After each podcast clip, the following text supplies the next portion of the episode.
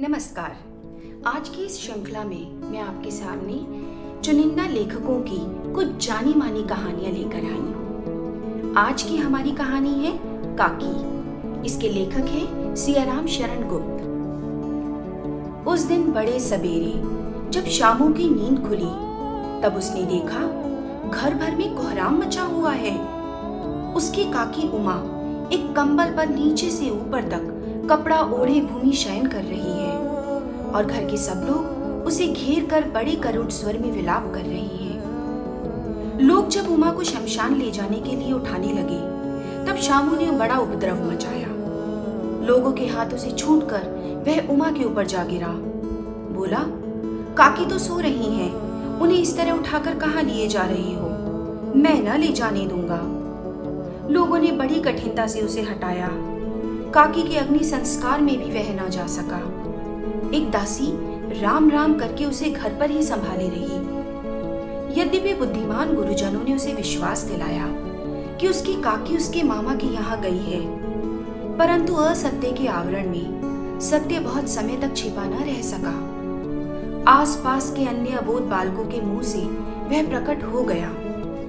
यह बात उसे छिपी न रह सकी कि काकी कहीं और नहीं ऊपर राम के यहाँ गई है।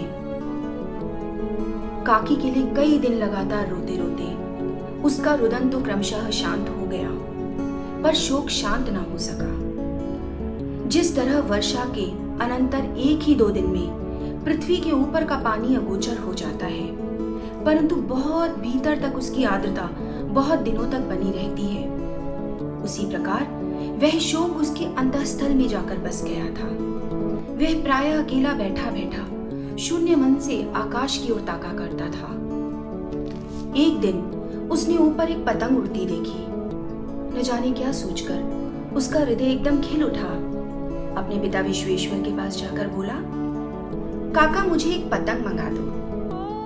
पत्नी की मृत्यु के बाद से विश्वेश्वर बहुत ही अन्य मनसक रहने लगे थे। अच्छा मंगा दूँगा, कहकर वे उदास भाव से बाहर चले गए। शामू पतंग के लिए बहुत उत्कंठित हो रहा था। वह अपनी इच्छा किसी तरह न रोक सका।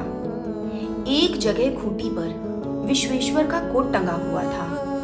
इधर उधर देखने के बाद उसने एक स्टूल सरकाकर कोट की जेबें टटोली। उसमें से एक चवन्नी का आविष्कार करके वह तुरंत वहाँ से भाग खड़ा हुआ। सुखिया दासी का लड़का भोला शामू का संव्यसक साथी था। शामू ने उसे चवन्नी देकर कहा, अपनी जीजी से कहकर चुपचाप एक पतंग और डोर मंगा दो। देखो, खूब अकेले में लाना कोई जान ना पाए।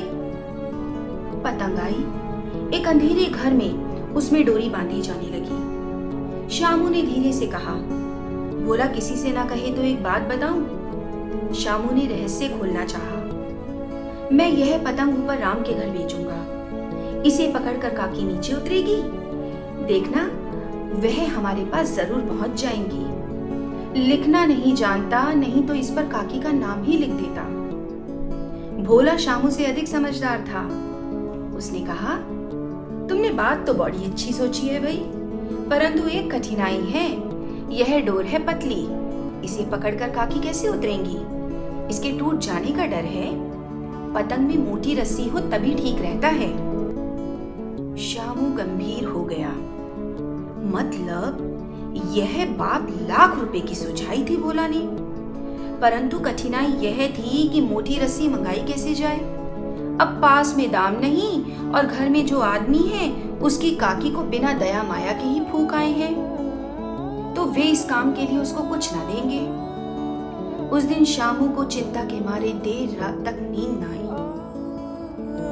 पहले दिन की ही तरकीब से उसने दूसरे दिन फिर से विश्वेश्वर की कोट से एक रुपया निकाला। ले जाकर भोला को दिया और कहता है, देखो भोला, किसी को मालूम ना हो पावे अच्छी अच्छी दो रस्सियाँ मंगा दो। एक रस्सी तो छोटी पड़ेगी ना, जवाहर भैया से मैं कागज़ पर काकी लिखवा लूँगा। नाम की चिट रहेगी तो पतंग ठीक उन्हीं के पास पहुंचेगी। दो घंटे बाद प्रफुल्ल मन से श्यामू और भोला अंधेरी कोठरी में बैठे बैठे पतंग में रस्सी बाँध रहे थे।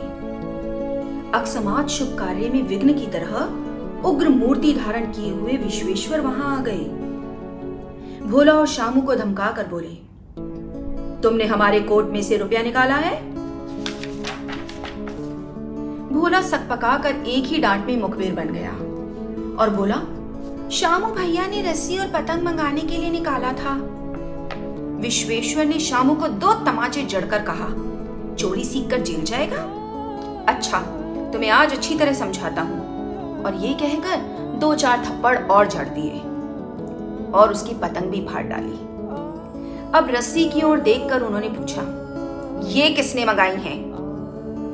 भोला ने कहा, शामू ने ही मंगाई थी। कह रहा था इसे पतंग में तान कर काकी को राम के यहाँ से नीचे उतारेंगे। विश्वेश्वर एक क्षण के लिए हदबुद्धि होकर खड़ी रह गई। उन्होंने फटी हुई पतंग उठाकर देखी और उस पर एक कागज़ चिपका था, जिस पर लिखा हुआ था, काकी।